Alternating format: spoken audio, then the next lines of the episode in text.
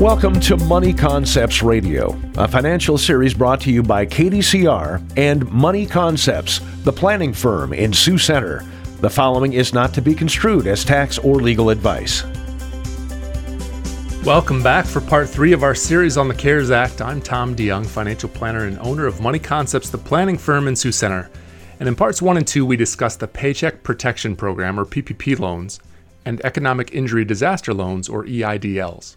Again, these SBA programs ran out of money very quickly with the first round of funding at $350 billion, but they find themselves back in the spotlight with another $310 billion for PPP loans and $60 billion for EIDLs. Yesterday, when the application window was reopened, the SBA was reporting that they received 100,000 loan applications from 4,000 lenders in one day. The second round of funding is sure to go quickly, too. Besides these programs, are there other stimulus measures being offered for businesses? Absolutely. With many businesses completely shut down, the government has pulled all kinds of monetary and fiscal measures out of its bag of tricks to keep things from getting worse. First, federal income tax returns and tax payments, normally due April 15th, have been pushed back to July 15th, including quarterly estimates, typically due in April and June. For businesses who do not qualify for or miss out on the PPP loans, the CARES Act offers an employee retention tax credit up to 50% of the first $10,000 of wages paid per employee from March 12, 2020 to January 1, 2021. Note that you cannot combine this tax credit with others, including the tax credit for paid sick and family leave offered through the earlier legislation, the Families First Coronavirus Relief Act.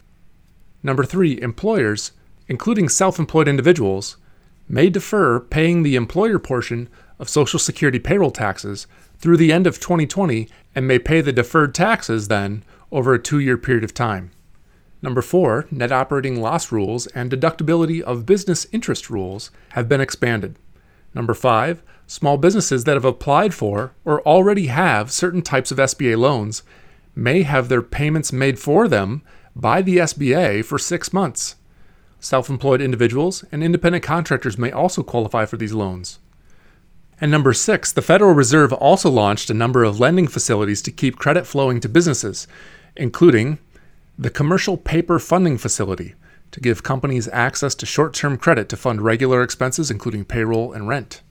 The Primary Dealer Credit Facility to provide funding to financial institutions that trade directly with the Fed and serve as a market maker for U.S. Treasuries.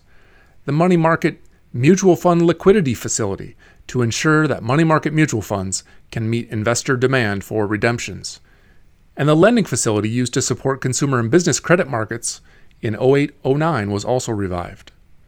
States have also rolled out some emergency business measures, including grants for small businesses, state tax deferrals, grants for targeted sole proprietors such as women, minorities, and those with disabilities, even Facebook has rolled out $100 million in grants to be used as credits for advertisements on Facebook.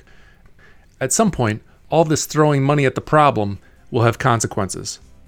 But we'll save that for another day. Thanks for listening. Join us again next time as we discuss part four of our series on the CARES Act here on Money Concepts Radio.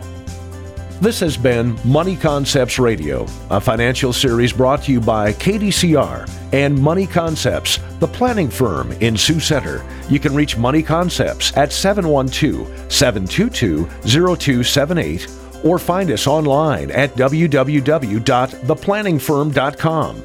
All securities through Money Concepts Capital Corp, member FINRA, SIPC.